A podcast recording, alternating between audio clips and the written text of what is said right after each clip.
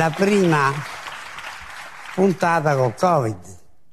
Allora vorrei far vedere che il pubblico, a parte che ha fatto il test sierologico, ma è diviso dal plex che ci è pure costato, eh? vedete?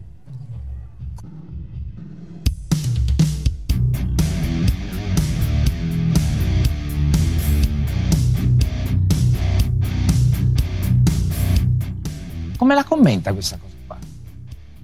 Sembrava la mia controfigura, dottore. Io non so in quel momento che cosa mi sia successo. La mia famiglia non mi ha riconosciuto. Io stesso non connettevo, dottore. Il piano anti-Covid l'ho fatto io.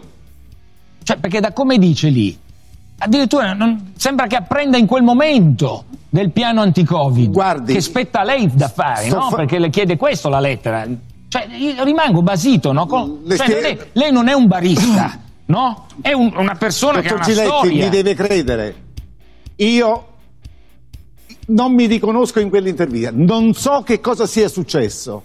Sto cercando di capire eh, con un medico se ho avuto un malore o ho avuto qualche altra cosa. Perché quell'intervista No, arriva è preceduta da una serie di attacchi che mi arrivano per via mediatica e per via istituzionale.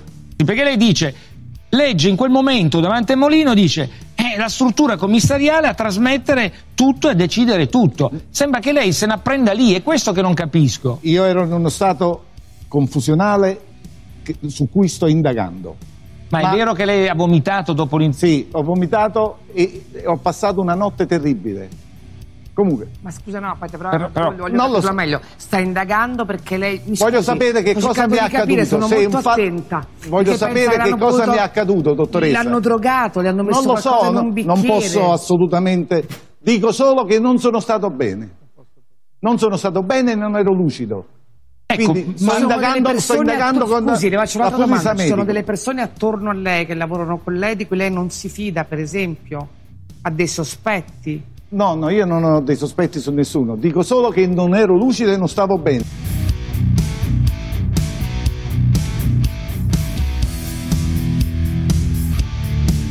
Non ero lucido e non stavo bene, ma noi stiamo benissimo qua ad Eurovisione nella nostra seconda stagione radiofonica, però in podcast. Eccoci qua, sono Paolo Castellano a farvi compagnia con l'informazione europea della settimana, ma non ci sono solo io, non ci sono solo io, c'è anche un eh, super conduttore che mi aiuterà a raccontarvi in questa nuova stagione, la seconda stagione di Eurovisione, a raccontarvi l'attualità europea. E questo conduttore è Fabio Simonelli. Dov'è Fabio Simonelli? Eccoci Paolo, siamo prontissimi come direbbe Giuseppe Conte, siamo davvero pronti. Siamo pronti. Questa nuova Ottimo. Ottimo Fabio, eh, super belle le tue storie, hai fatto anche un bel sondaggio sull'America che dopo riprenderemo tra i rapporti USA e, ed Europa, molto bello, poi dopo, dopo, dopo lo commentiamo, eh, insomma, perché diciamo ci sono un po'... c- cioè, ci sono voti tutti uguali, non, non capisco, tutti contro Trump comunque. Eh, non, è, non è una cosa diciamo insolita in queste settimane di stampa unica, eh, di stampa diciamo a trazione Biden, però noi siamo qua a parlare anche di altre cose in questa puntata di Eurovisione. Con, eh, io sono Paolo Castellano e con eh, Fabio Simonelli to- tenteremo di eh, durante questi mesi di podcast nell'attualità europea. Allora, eh, senza perdere tempo, facciamo due commenti sulla copertina. Eh, ascoltatori, io spero che questo podcast possa essere sentito prima di ascoltato prima di andare a dormire perché per me è bella l'idea che un, un ascoltatore possa addormentarsi cullato dalla tua voce e magari anche dalla voce di questo Saverio Cotticelli che ormai possiamo dirlo è l'ex commissario de- della, della sanità calabrese che doveva predisporre un piano anti-covid poi eh, scoperto da uh, cioè interrogato da una redazione di giornalisti eh, ha ammesso che boh, si era dimenticato di farlo e quindi eh, questa confessione insaputa, a sua insaputa. Questa confessione poi gli è costato il posto perché alla fine lui ha dato le dimissioni, però insomma dai, eh, sarà stato anche licenziato. Gli saranno state fatte un po' di pressioni, immagino. Solo che Cotticelli cosa ha fatto? Che, eh, che non è Cottarelli, eh no, perché ragazzi, no, non vorrei eh, querele da Cottarelli, non è, Cot- è Cotticelli, è Cotticelli. Immagino no? che poi Cottarelli in questo momento stia sentendo la trasmissione, il podcast e, do- e nei prossimi giorni, nei prossimi giorni arrivi la querela. Numero uno, Cottarelli, numero uno. No, però questo Cotticelli, poi come avete sentito nell'audio, eh, è andato da Giletti e si è difeso e ha detto sostanzialmente che era drogato in quel, in quel momento e ha detto frasi che non pensava, che lui il piano l'aveva fatto, solo che era un po' drogato, insomma eh, ha detto cose sbagliate. Bellissima questa cosa. Bellissima, la settimana italiana mi fa sempre impazzire. Poi ci saranno anche altre cose, perché poi ovviamente c'è stato anche Zuccatelli, che è quello che, che lo ha sostituito e che ha fatto altre sparate. Cioè, ha detto che il coronavirus te lo prendi se, se limoni 15 minuti con, con, una persona. Quindi, Fabio, stai attento anche, eh, capito? Cioè, cioè, con Facebook dating. Vabbè, è, è, comunque un buon modo per prenderlo. Cioè, nella sfortuna. tu dici, se devo prenderlo me- meglio che, eh. che, sull'autobus, dici che magari coda le poste. Eh beh, direi, di sì, esatto. Giusto, giusto. Va bene, allora torniamo seri e incominciamo con la uh, prima notizia.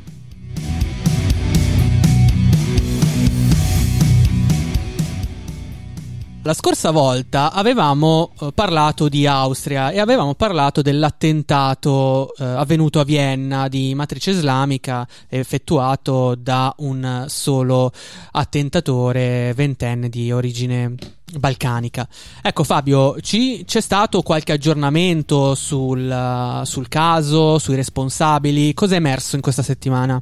Sì, eh, la vera novità di questa settimana è che il premier austriaco Sebastian Kurz si è decisamente arrabbiato con i propri servizi segreti, mm. eh, gli 00 austriaci. Il capo Zwettler ha offerto le sue dimissioni da capo appunto della LTV che è il, commissione dei servizi segreti e eh, Kurz ha ulteriormente deciso di stringere un po' eh, le maglie del, eh, della contaminazione, diciamo così, eh, islamica all'interno eh, del suo paese, decidendo di fatto di chiudere le moschee vicino all'Islam eh. Si è incazzato, Kurz. Novità di questa settimana, esatto. E ha chiuso sì, le moschee radicali, quindi, con gli imam radicali. Esatto, si è arrabbiato soprattutto perché questa persona, questo eh, Quitim Faizulai, era noto non solo all'intelligence austriaca ma anche alla giustizia austriaca. Perché, perché eh, qualche tempo fa si era recato o meglio voleva recarsi in Siria per combattere con l'ISIS ok? Era stato fermato in Turchia riportato in Austria dove veniva condannato per terrorismo per 22 mesi ne ha fatti 9, ok? Sì. Anche è stato rilasciato con la scusa, eh, ma non vi preoccupate, non lo faccio più. Ecco, purtroppo l'ha di fatto la sera del, 20, del 2 novembre scorso e eh, di fatto ha, ehm, ha creato il caos all'interno della città uccidendo purtroppo anche quattro persone. Eh, sì, se ci pensi è una cosa incredibile perché alla fine era una persona già segnalata alle autorità, aveva tentato di andare a combattere in Siria, quindi era comunque in qualche modo eh, stato segnalato alla polizia. Dunque uno pensa, magari mettiamolo sotto controllo, no? Controlliamoli le telefonate, Telegram e que- quelle robe che usa per, per radicalizzarsi. No, eh, oh, eh, se lo sono perso per strada. A proposito di questo, caro Sì. Paolo, diciamo che la strage di Vienna passerà alla storia del terrorismo islamico come il battesimo del fuoco dei leoni dei Balcani, cioè questo gruppo di Islam radicale Ecco, che si loro. ovviamente all'ISIS. Sì. Ma ha grossi contatti all'interno dei Balcani, per esempio Faisulai come eh, famiglia di origine era macedone, anche se eh, diciamo che viveva a eh, Vienna e dintorni da parecchio tempo, però Sì. aveva tanti contatti in giro tra eh, Germania, eh, Austria, eh, Svizzera, all'interno dei Balcani, insomma aveva una grossa rete che pian piano sta venendo fuori, il problema è che sta venendo fuori forse un po' troppo tardi, per quello che anche Kurz si è arrabbiato. Certo, non siamo nemmeno sicuri, nemmeno sicuri che eh, questo, questo ragazzo eh, abbia agito da solo, perché eh, per esempio leggo su, ho letto sui giornali che le persone arrestate sono sei. Mentre a- altre otto sono in eh, stato uh, di arresto uh, cautelare. Quindi le accuse sono di complicità in omicidio e partecipazione ad un'associazione terroristica e ad un'organizzazione criminale. Queste, eh, Esatto. queste sono le indagini, però è successa una cosa oggi, oggi a Vienna c'è, stato, c'è stata una commemorazione a cui ha partecipato anche eh, Charles Michel, eh, dove insieme al cancelliere austriaco Sebastian Kurz hanno, hanno ricordato le vittime dell'attentato. In particolare Michel ha detto che l'Unione Europea è mm, fermamente dalla parte dell'Austria e rafforzerà la, la risposta eh, per- comune per proteggere le nostre libertà. Non c'è un riferimento all'Islam, Mm, mm, mm, mm, all'Islam radicale, Mm, insomma, è un po' democristiana questa, questa cosa, questa, Sì, questa dichiarazione di che Michel. sia mai... Non, No, si- non è che però- sia uno che si espone tantissimo. No, eh, però è giusto sottolinearlo, diciamo. eh, insomma, hanno anche paura adesso a parlare dopo, dopo il casino che è successo no, tra la Turchia e la Francia. L'abbiamo raccontato nello scorso episodio d'anteprima di Eurovisione e vi invito ad andarlo ad ascoltare per capire meglio il contesto. Ok, allora, questo è quello che è successo in, in Austria. Torniamo con nuovo blocco.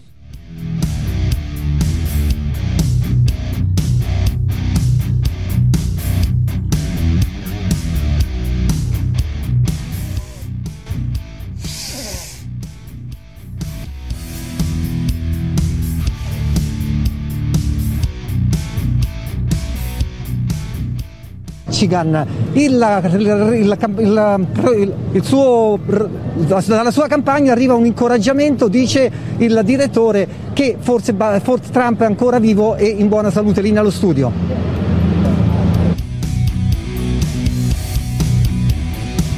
sto un po'.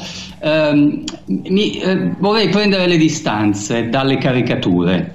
Eh, e, e faccio anche un passaggio indietro a quelle immagini del comizio della Florida che tu hai fatto vedere Sì. con tutti i repubblicani senza mascherine. Corrado, quando qui a giugno le piazze erano piene di giovani che manifestavano contro il razzismo, stavano incollati gli uni agli altri senza mascherina, nessuno ha detto niente. Nessuno li ha accusati di essere negazionisti e di diffondere il virus. Eh, abbiamo avuto l'equivalente dei comizi della Florida per Trump, c'era l'equivalente di sinistra, ma siccome la stragrande maggioranza dei media sono schierati da quella parte, silenzio totale.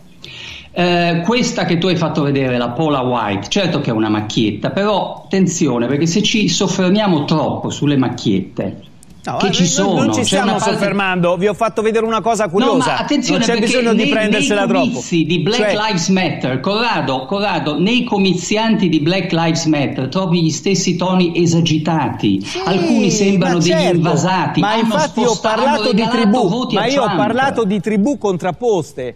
Sto parlando di questo, eh, ora è, è abbastanza interessante perché ha- quando ho visto questa clip sono rimasto a bocca aperta perché l'ho trovata molto divertente, no? Cioè per noi europei Lo è, lo è. comunque è una cosa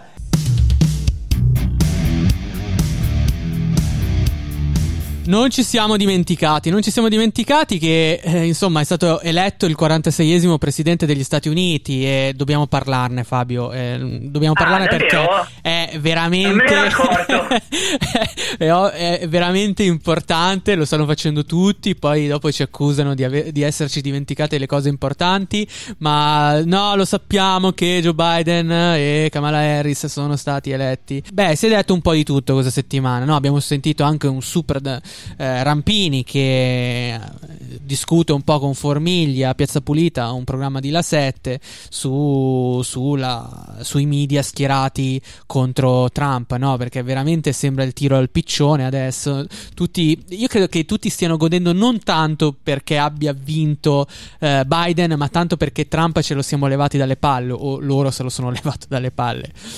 Però Fabio, eh, io non so come, come la pensi, però eh, è chiaro che mh, noi ne parliamo non perché ci vogliamo inserire all'interno delle discussioni, ma perché eh, questo nuovo presidente porterà un cambiamento nel bene o nel male all'interno dell'Unione Europea. Esatto Paolo, esatto, partiamo, parliamo delle cose che più ci riguardano, i rapporti appunto con l'Unione Europea.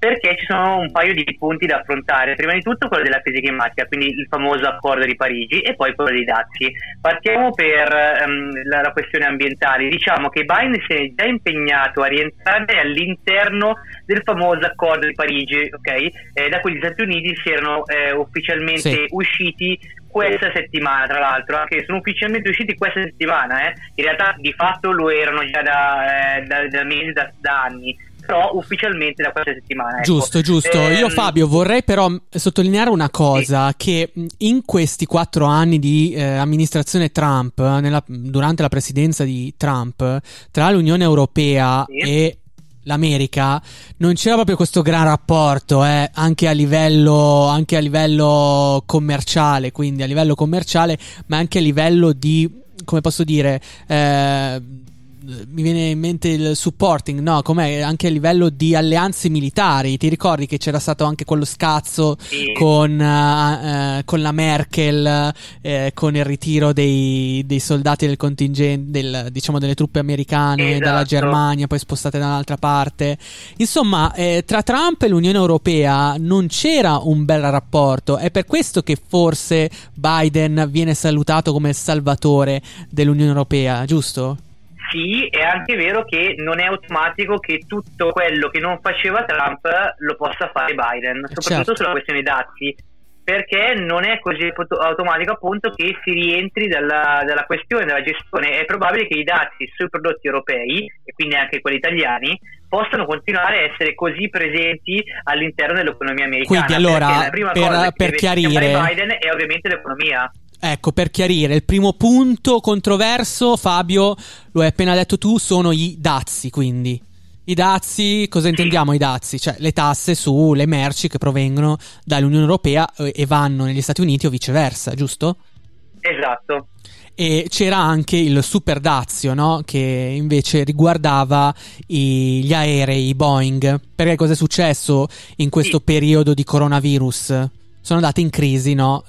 Tutti i settori aeronautici europei e, e l'Europa ha aiutato cioè, ah, mh, esatto, ah, cosa che agli sì. Stati Uniti non è piaciuta sì. eh, e eh, soprattutto non è piaciuta la ritorsione eh, che eh, hanno fatto gli Stati Uniti, ha fatto l'amministrazione Trump eh, nei confronti appunto dell'Europa agevolando le, le proprie compagnie, certo. okay? quindi la, la Boeing eccetera. Ecco. Più che altro che eh, Paolo, il famoso elefante in questo caso nella stanza è la posizione di Google e di ehm, Facebook. Quindi i giganti del web, i giganti del web web. Non me li toccare. E, eh, l'Unione Europea sta cercando di tassare in tutti i modi all'interno dei propri territori. Ma sono così bravi, ma perché? Eh, ma, perché? ma l'amministrazione Dai. americana questa cosa non piace, non piace e non piace perché alla fine il denaro eh, comunque regola sia i repubblicani che i democratici, eh. quindi non piace a nessuno dei due eh, colori politici e quindi questo sarà uno dei, delle grosse eh, temi da, da, da affrontare, insomma, le grosse tematiche da risolvere. Fabio, io dico anche che Biden è stato supportato dai giganti del, del web, quindi da, da, Google, da Facebook, durante la sua campagna elettorale, giusto? Pochi stavano con Trump in quell'ambito, in quel esatto. settore. Esatto, Quindi, Tanto Trump eh, in sì. qualche modo aveva perso anche quelli sì. che erano i suoi eh, media di riferimento, Fox News, Fox News, eccetera, che era rimasta un po' più imparziale in campagna elettorale rispetto a quanto per esempio fatti durante i quattro anni di amministrazione. Ok, sì, eh, è vero, quindi diciamo eh, un punto è sicuramente sono i dazi, il secondo il rapporto eh, con, eh, con la privacy, comunque la questione digitale, giusto? Tra Europa e Stati Uniti e il terzo punto, Fabio, a me viene in mente gli accordi di Parigi, quindi il fronte ambientale. Esatto, ne parlavamo prima, eh, Biden si è appunto già impegnato a rientrare all'interno dell'accordo, eh, è probabile anche che Biden cerchi di ripristinare le protezioni e le politiche in vigore sotto Barack Obama da questo punto Ma di vista. Ma secondo te è così eh, ambientalista Biden? Cioè mi sembra che comunque lui non è che sia contro contro a, all'industria petrolifera, al fracking, no? Tutte... Allora, diciamo sì. che la tematica ambientale non è stata al centro eh, della sua campagna elettorale, non sì. è stata tra i primissimi temi. è vero che comunque arriva da una base democratica che ha sempre visto la tematica ambientale come un qualcosa di rilievo. Ecco, diciamo che però in questo momento non è il tema all'ordine del giorno, prima ci sono un sacco di altre cose da risolvere e poi eh, arriva in, non in secondi, neanche in terzi, ma Sì. probabilmente in, in un ultimo luogo probabilmente la questione ambientale. Ecco. Le ultime due questioni invece sono sicuramente eh, i rapporti con l'Iran e poi, Sì. eh, e poi i rapporti con la Cina. Esatto, è anche un tema appunto di confronto perché in qualche modo sia gli Stati Uniti sia l'Europa si stanno rendendo conto che non è solo una potenza economica ma sta diventando sempre di più, da tantissimo tempo, una potenza politica, una potenza che si può permettere di fare cose tipo guardare dall'altra parte, non far entrare i commissari dell'OMS che stavano cercando di risolvere la questione coronavirus e di capire da dove effettivamente partisse il ceppo Covid. Ricordiamo che c'è un'inchiesta aperta da parte dell'OMS, i commissari dovrebbero entrare già da ormai qualche mese in territorio cinese, ma i, il- i funzionari cinesi non li fanno entrare.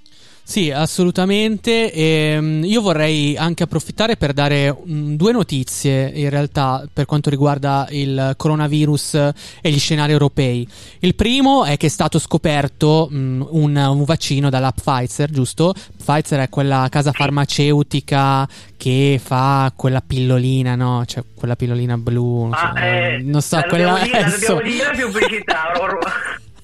Quella pillolina blu che. Com'è che si dice? N- non è che fa alzare gli indici d'ascolto. Vabbè, comunque, ah, abbiamo capito. Eh, insomma, abbiamo capito. Allora, ok, la Pfizer, no, è successa una cosa importante. Ha, ha detto, ha ammesso pubblicamente che ha pronto un vaccino che eh, combatterà il coronavirus, che è in grado di sconfiggere almeno al 90% il coronavirus, giusto? E questa è una buona notizia che ha fatto rialzare i mercati.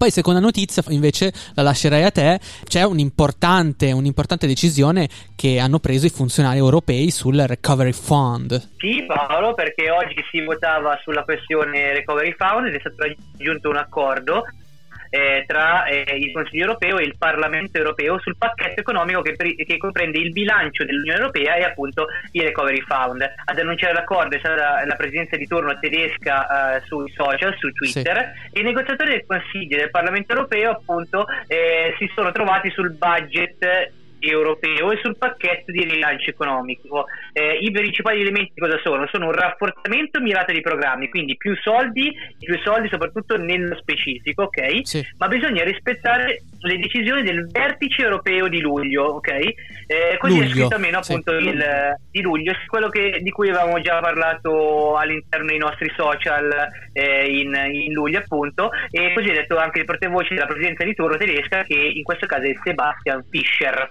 Ragazzi, non sarebbe la nostra Europa se non si litigasse continuamente. Non è così semplice il passaggio, l'approvazione di questo Recovery Fund perché adesso c'è anche l'incazzatura di Polonia e Ungheria. Fabio, spieghiamolo proprio in due secondi e chiudiamo la parentesi di Recovery Fund per passare ad altro. Perché Polonia e Ungheria potrebbero essere le fronde, diciamo, i franchi tiratori per, la, per l'approvazione, per la mancata approvazione di questo Recovery Fund. Perché all'interno del famoso pacchetto di aiuti c'è anche la garanzia che all'interno di questi stati che ricevono degli aiuti ci siano degli stati di diritto, ok? E Polonia e eh, Ungheria sono al limite da questo punto di vista, sono davvero sul ciglio del baratro dal punto di vista del Stato di diritto Eh, perché sì. non li possiamo considerare. Tra l'altro, eh, ricordiamo che negli scorsi podcast abbiamo fatto anche eh, un- un'analisi eh, delle varie democrazie, delle state delle democrazie europee. E dicevo appunto che non li possiamo considerare delle vere e proprie democrazie.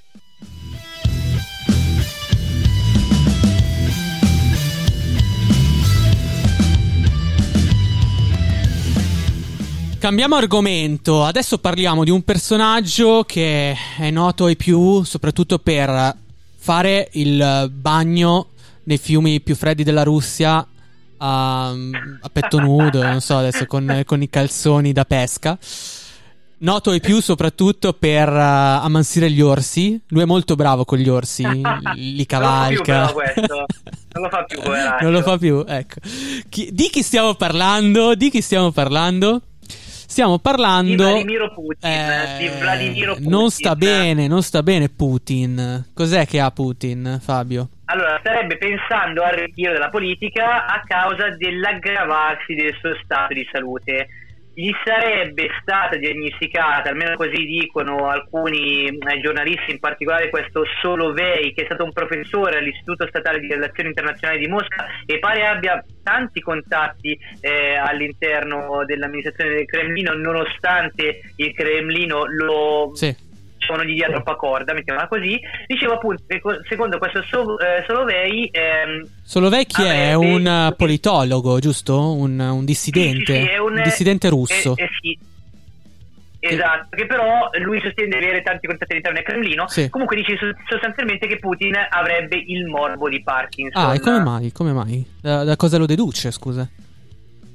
Da una serie di video che sono usciti nei giorni scorsi in Mm. cui lui fa fatica a fare eh, le più piccole cose, non riesce a tenere in mano eh, gli oggetti eh, e ha un leggero tremore alla mano. Ah, ok, quindi l'ha visto tremolante in video e da lì im- immagino poi da- ha fatto le sue ricerche con le sue fonti e ha detto queste cose, giusto? Quindi Putin non starebbe bene, Esatto, avrebbe una grave comunque- patologia. Sì, noi dobbiamo dire che Peskov, che è il portavoce del, del Cremlino, ha smentito, ha detto Ok. è tutto un nonsense e il presidente è di ottima salute sta bene, però di- diciamo che intorno alle sue condizioni di salute ci sono un po' di gialli. Per esempio, eh, dal questione eh, Covid, quindi dal- dalla diffusione del Covid anche in Russia, ricordiamo la Russia è stato uno comunque degli stati più colpiti, magari non sotto il punto E di vista anche il di morti, vaccino la Russia, eh? La Russia ha un vaccino anti-Covid. sì, oddio, è quello che dicono loro, poi bisogna vedere insomma eh, come è fatto. Diciamo che Putin vive in totale isolamento, partecipa alle riunioni solo a distanza, ok? È chiuso in un bunker Come senza bunker? finestre e appare eh, così, in un bunker senza finestre appare raramente in pubblico. Quindi effettivamente ci sono degli elementi per pensare al fatto che possa essere Ma tu malato. dici che vive in un bunker perché c'è, la- c'è il pericolo che lui possa contrarre il coronavirus e dato che c'è questa patologia grave eh, possa, possa lasciarci le penne? Forse questo è un senso. No, perché non avere Esatto. neanche le, le finestre nel bunker,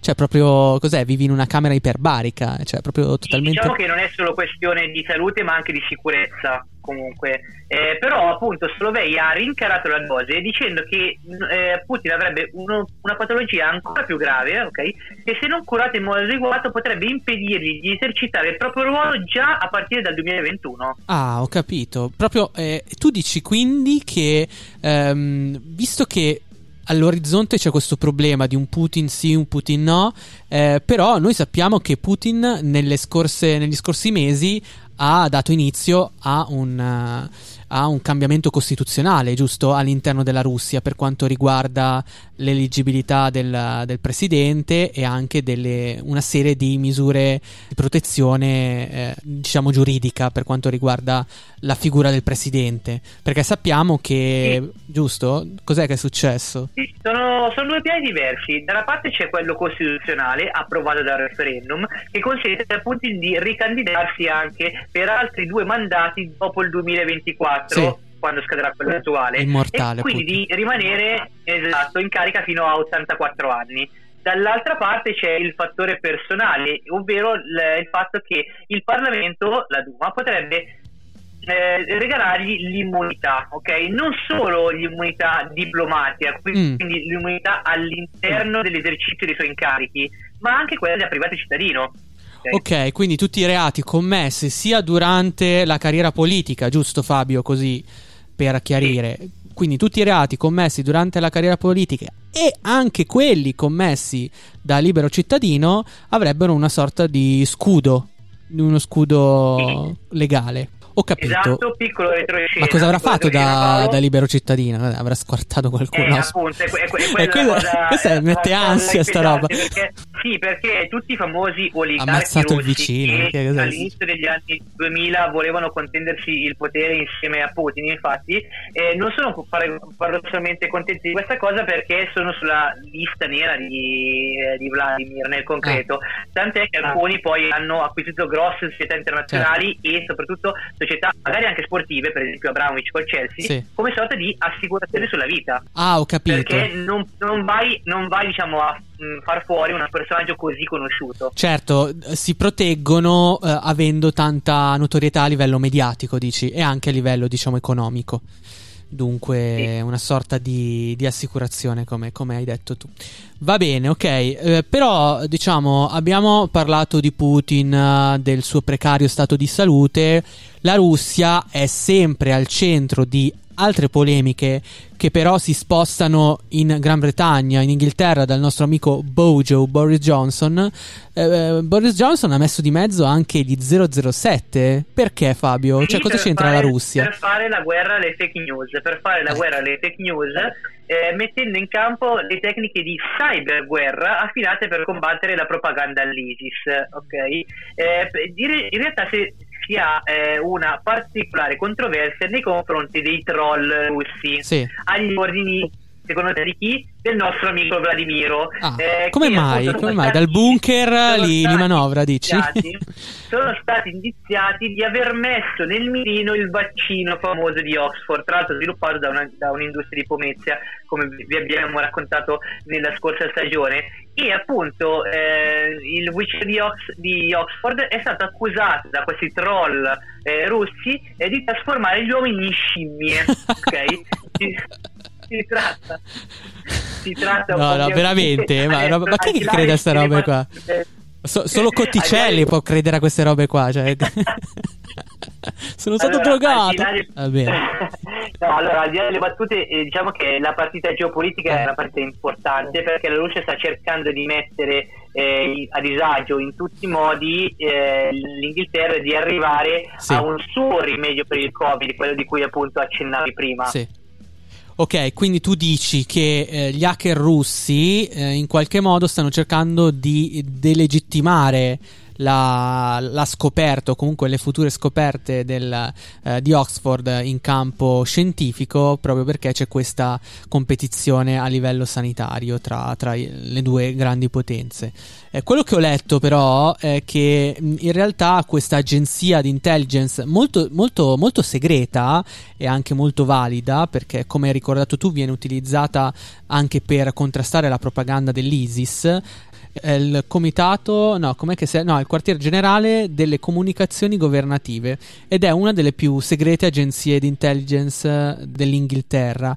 Ecco, questi 007, perché si tratta veramente di agenti segreti, sono in grado al momento di oscurare tutte le notizie che arrivano da fonti istituzionali, quindi eh, dalla Russia, quindi dalle sue istituzioni, loro hanno la possibilità di boom, buttare via tutto, oscurare, ciao, nessuno leggerà più niente. Però il problema si pone quando è eh, il, il cane sciolto, quando è il singolo che eh, pubblica notizie false, lì e c'è un problema di libertà d'espressione, Fabio, giusto? Cioè, lì come fai a fermarlo? Sì, e non si può, esatto, non si può mh, oscurare. Purtroppo la differenza tra la popolazione sul vaccino è ancora alta perché, per esempio, solo in Gran Bretagna una persona su cinque, pensa Paolo, si dice restia a sottoporsi al vaccino. Ho capito, quindi se tu sei... Com'è che si chiama quella, quella da Mondello? Katia? Non mi ricordo. No, Katy? Katy da Mondello? Com'è che si chiama? Non mi ricordo. Quella che dice non ce n'è di Covid. Ecco, se, se ci fosse adesso un russo che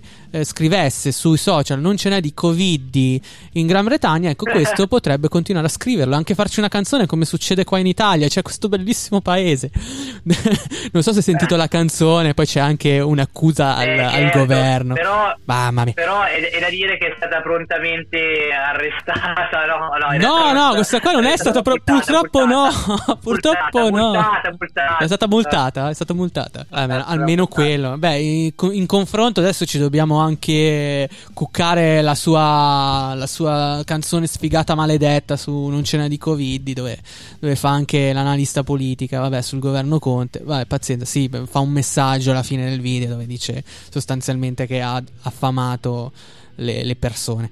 Vabbè, comunque, eh, sì, sì, no, a posto, a posto così. Su, su Non ce n'è di Covid eh, sta per terminare la nostra puntata di, di Eurovisione, Fabio. Eh, io vorrei ringraziare i nostri ascoltatori che ci seguono su Instagram perché oggi abbiamo fatto, in realtà l'ho fatto Fabio, il, il sondaggione su Instagram sul, um, sull'Europa, sui rapporti tra Europa e Stati Uniti. Um, abbiamo chiesto sostanzialmente se questi rapporti cambieranno in meglio con, uh, con Biden, sì o no. Eh, Fabio, io non ho controllato l'ultimo voto, però mi sembrano tutti pro Biden, cioè che, che cambieranno in meglio i rapporti, immagino. Sì, sì, sì, sì, è un 100%. È un 100%, quindi ragazzi, tutti, tutti, pro Biden, non so, vabbè, comunque eh, va bene così, eh, prendiamo nota del, del, dato popolare. Vi ringraziamo, siamo arrivati alla fine di questa trasmissione, ricordiamolo, l'unica trasmissione di radio statale a informarvi sull'Europa. Io sono Paolo Castellano e dall'altra parte della cornetta c'è Fabio Simonelli, grazie Fabio e noi ci vediamo, eh, anzi ci riascoltiamo la prossima prossima settimana l'uscita del podcast è più o meno, credo, nel primo pomeriggio di mercoledì. Non mi ricordo il, l'orario esatto, però ogni mercoledì ci, al pomeriggio ci troverete su, sulle principali piattaforme audio. Va bene Fabio, io ti ringrazio e siamo arrivati alla fine allora. Grazie Paolo e un saluto a tutti i nostri ascoltatori. Grazie a te, ciao.